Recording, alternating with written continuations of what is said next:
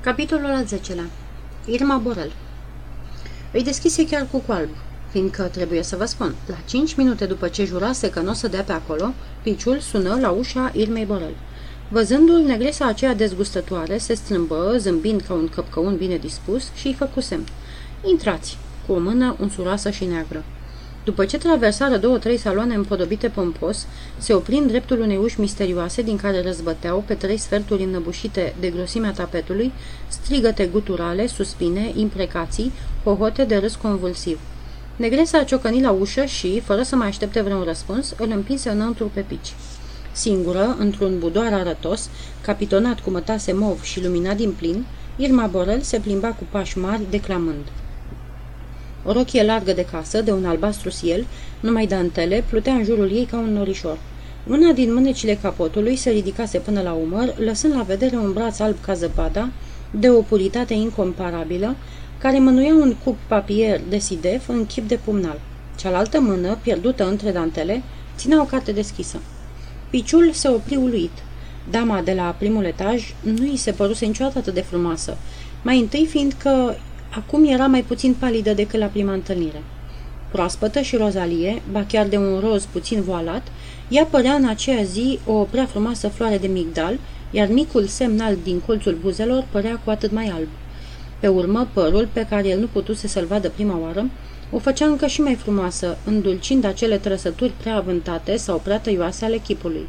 Era blondă, de un blond cenușiu ca pulberea, și, jurând prejurul capului său, plutea un halou auriu. Când dădu cu ochii de pici, își întrerupse imediat declamația.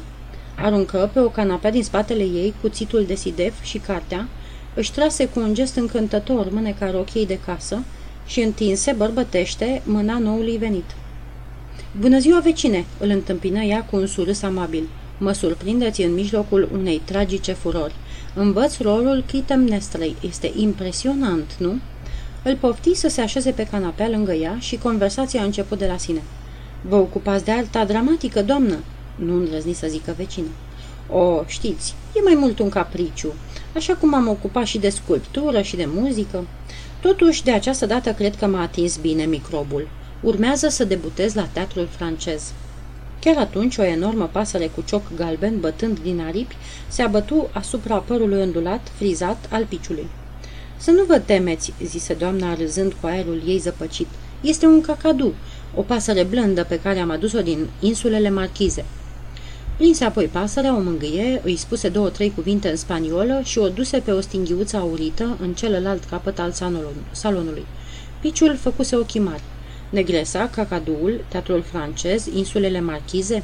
Ce femeie neobișnuită, își zise plin de admirație. Doamna se întoarse așezându-se lângă el și conversația continuă. Comedia pastorală susținu mai întâi discuția.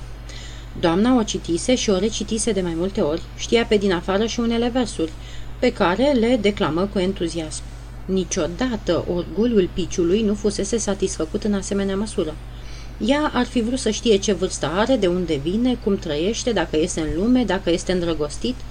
La toate aceste întrebări, el îi răspunse cu cea mai mare candoare, astfel încât, după un ceas, doamna de la etajul întâi îl cunoștea bine pe mămica Jacques, Știa povestea casei Iset și a căminului pe care cei doi frați juraseră să-l reconstruiască, dar, de exemplu, nu aflase niciun cuvânt despre Pierrot. Se vorbi numai despre o tânără persoană din lumea mare, care era îndrăgostită moartă de pici, și despre un tată barbar, bietul Pierrot, care era împotriva iubirilor. În mijlocul acestor confidențe, cineva intră în salon. Era un sculptor bătrân cu plete albe care dăduse lecție doamnei pe vremea când aceasta se ocupa de sculptură. Pun pariu, zise el cu jumătate de glas, aruncând o privire malițioasă către pici, pun pariu că el este pescuitorul dumitale de mărgean, napolitanul. Foarte adevărat, zise doamna râzând și se întoarse către pescuitorul de mărgean, care părea extrem de surprins auzindu-i confirmarea. Nu vă amintiți?" îi se adresă ea, că ne-am întâlnit mai de mult într-o dimineață? Erați cu pieptul gol, nepieptănat, cu cana de apă în mână. Am crezut că revăd unul dintre acei mici pescari de coral pe care îi întâlnești în golful Neapolelui. Și seara le-am povestit prietenilor. Nici nu bănuiam pe atunci că micuțul pescar era un mare poet și că pe fundul acelei căni de gresie zăcea comedia pastorală. Vă întreb dacă piciul era încântat să audă că este tratat cu atâta admirație, plină de respect. În timp ce se înclina și surâdea modest, Cucu Alb introduse un nou vizitator, care nu era altul decât Marele Bahavat, poetul indian de la pension. Bahavat, intrând, se duse drept la doamnă și îi întinse o carte cu coperta verde. Vă restitui fluturașii, îi zise el. Ce literatura iurea! Un gest al doamnei îl opri imediat. El înțelese că autorul se afla acolo și privi în, lăt- în lături, zâmbind în silă. Se lăsă un moment de liniște, jenant, peste care sosirea unui al treilea personaj creă o fericită diversiune. Acesta era profesorul de declamație. O piticanie cocoșată, îngrozitoare, cu cap de mort, perucă roșcalie și care își stropea râsul printre niște dinți stricați. Se părea că, fără cocoașă, ghebosul ăla ar fi fost cel mai mare artist al epocii sale. Însă, cum infirmitatea nu-i permitea să se urce pe scenă, el se consola pregătindu-și elevii și vorbindu-i de rău pe toți actorii timpului. De cum a părut doamna îl strigă. Ați văzut-o pe Israelită? Cum a mers asta seară? Israelita era marea tragediană Rachel, atunci în culmea gloriei. Merge din ce în ce mai prost, zise profesorul ridicând din numeri. Fata asta n-are nimic. Este o poamă. Chiar o poamă. Chiar o poamă, reluă eleva. Și în spatele ei ceilalți doi repetară cu convingere. Chiar o poamă. O clipă după aceea îi se părut doamnei să recite dumneai ceva. Fără a se lăsa rugată, aceasta se ridică, luă cu papierul de sidef, își suflecă mâneca rochiei și începu să declameze. Bine? Rău?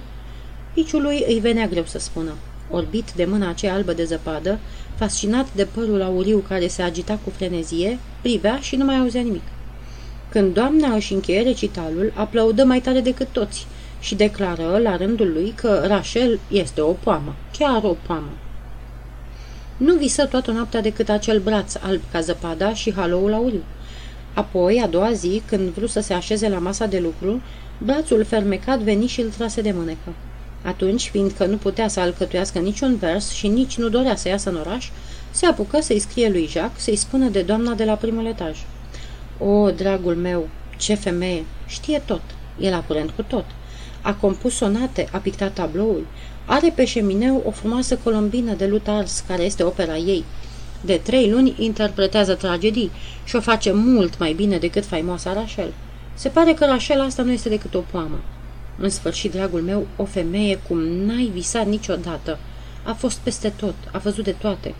Dintr-o dată îți spune, când am fost la Sankt Petersburg, Apoi, după o clipă, o auzi că preferă rada portului din Rio celei din Neapole. Are și un cacadu pe care l-a adus din insulele Marchize, o negreză pe care a luat-o când trecea prin Port-au-Prince. Dar, de fapt, tu o știi pe negresa ei, fiindcă este vorba de vecina noastră, Cucu Alb. În ciuda aerului ei feroce, Cucu Alb este o fată de treabă, liniștită, discretă, devotată și nu vorbește decât în aforisme, ca bunul Sancho. Când servitorii vor să o descoasă apropo de stăpână sa, dacă este măritată, dacă există vreun domn borel pe undeva, dacă este atât de bogată precum se zice, Cucu Alb le răspunde pe limba ei. Treburile iadii nu e ale berbecului. Are sute de vorbe de astea, așa încât indiscreții nu o scot la capăt cu ea. Apropo, știi pe cine am întâlnit la doamna de la primul etaj? Pe poetul hindus de la pensiune, pe marele Bhagavat în persoană. Pare îndrăgostit lulea de dânsa și compune poeme în care o compară rând pe rând cu un condor, cu un lotus sau cu un bivol. Însă doamna nu face caz de omagiile astea. De altfel, trebuie să fie obișnuită cu așa ceva. Toți artiștii care o vizitează, și îți pot spune că sunt dintre cei mai faimoși, sunt îndrăgostiți de ea. Este atât de frumoasă, o, de o frumusețe stranie. Într-adevăr, mi-e teamă de mine să nu mă îndrăgostesc. Noroc că ochii negri sunt aici pentru a mă apăra. Scumpii mei ochi negri, astăzi mă duc să petrec seara cu ei și o să vorbim tot timpul de tine, mămică Jacques. Când termină scrisoarea, cineva bătu la ușă. Doamna de la primul etaj îi trimitea, prin cucu alb, o invitație pentru tatul francez ca să o audă din loja ei pe poama aia. Ar fi acceptat din toată inima, dar se gândi că n-are cu ce să se îmbrace și fu nevoit să refuze. Chestiunea asta îl prost dispuse.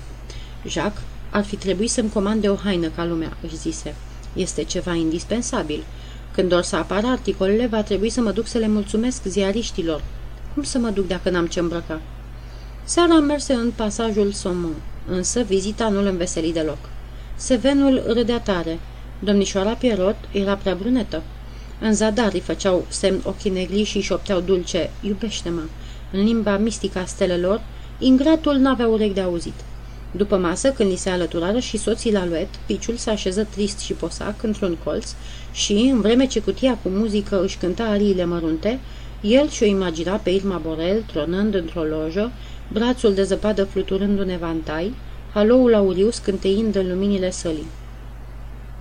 Ce rușine mi-ar fi dacă m-ar vedea aici, se gândea. Se scurseră mai multe zile fără să se întâmple nimic nou. Irma Borel nu mai dădea niciun semn de viață. Relațiile păreau întrerupte între etajul 1 și 5. În fiecare noapte, pentru Pici, care sta la masa lui de lucru, victoria doamnei devenea tot mai evidentă. Fără să-și dea seama, zgomotul înfundat al trăsurii și birjarul care zicea, poarta vă rog, îl făceau să tresară. Ba, nu putea să o audă fără să fie tulburat nici pe negresă, urcând la ea acasă. Dacă ar fi îndrăznit, s-ar fi dus să afle noutăți despre stăpână sa. În ciuda acestor lucruri, totuși, ochii negri erau stăpân pe situație. Piciul petrecea multe ore cu ei. În restul timpului se încuia la el și căuta rime spre mirarea vrăbiuțelor care veneau să-l vadă de pe toate acoperișurile din jur, fiindcă vrăbiuțele de pe tărâmul latin sunt precum doamnele de toată isprava, pline de idei despre mansardele studențești. În schimb, clopotele de la Saint-Germain, bietele clopote puse în slujba Domnului și închise pe viață ca și carmelitele, se bucurau revăzându-și prietenul, piciul cel veșnic așezat la masa de scris. Și, ca să-l mai încurajeze, îi cântau din răsputeri. Pe fondul acesta sosiră vești de la Jacques. Se instalase la Nisa și îi dădea numeroase detalii despre acest lucru. Frumoasă țară, Daniel, și ce te-ar mai inspira marea de aici, care este chiar sub ferestrele mele. Eu nu mă bucur deloc, nu ies nicăieri. Marchizul îmi dictează zi de zi. Câteodată, între două fraze, pot să-mi ridic privirile, să văd o pânză roșiatică la orizont, pe urmă, înapoi cu nasul în hârtii. Domnișoara dacă vil este în continuare bolnavă. O aude asupra noastră cum tușește și tușește. Eu însumi, de-abia debarcat aici, m-am pomenit cu un guturai care nu mai trece. Mai departe, vorbind despre doamna de la primul etaj, Jacques scria Dacă ai încredere în mine, atunci nu mai trece pe la femeia asta. Este prea sofisticată pentru tine și, chiar să-ți mai spun, presimt că este o aventurieră.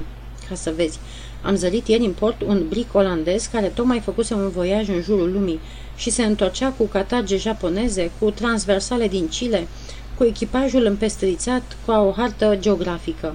Ei bine, dragul meu, cred că Irma ta, Borel, seamănă cu corabia asta. Este bine ca un bric să călătorească mult, dar asta pentru o femeie este altceva. În general, cele care au văzut atâtea țări le-au arătat destul și altora. Să n-ai încredere, Daniel, să n-ai încredere. Și mai ales te implora, nu-i face pe ochii negri să plângă. Aceste ultime cuvinte îi merseră piciului drept la inimă. I se păru demnă de toată admirația, grija continuă pe care o purta Jacques celei care îi refuzase iubirea. O, dragul meu, Jacques, să nu te temi. N-am să o fac să plângă, își zise el și luă numai decât hotărârea de a nu mai merge la doamna de la primul etaj. Puteți avea încredere în pici când ia decizii ferme. În seara aceea, când trăsura se auzi duduind pe, duruind pe sub portal, de-abia dacă observă. Nu-l mai distrase nici cântecul negresei. Era o noapte de septembrie, furtunoasă și apăsătoare. Lucra cu ușa întredeschisă. Dintr-o dată îi se păru că aude troznind scara de lemn care urca până la el. Dezluși un zgomot ușor de pași și foșnetul unei rochii. Cineva urca, era clar. Dar cine? Cucu alb se întorsese de multă vreme. Poate că doamna de la primul etaj venea la negresă. La această idee, piciul simți că inima începe să-i bată cu putere, dar a avut tăria să rămână la masa de scris. Pașii se apropiau. Ajunși pe palier, se opriră. Urmă un moment de liniște. Apoi un ciocănit ușurel la ușa negresei, care nu răspunse. Ea e, își zise, fără să se clintească din loc. Ușa scârțâi, intră cineva. Atunci, fără să se întoarcă, piciul întrebă tremurând tot. Cine e?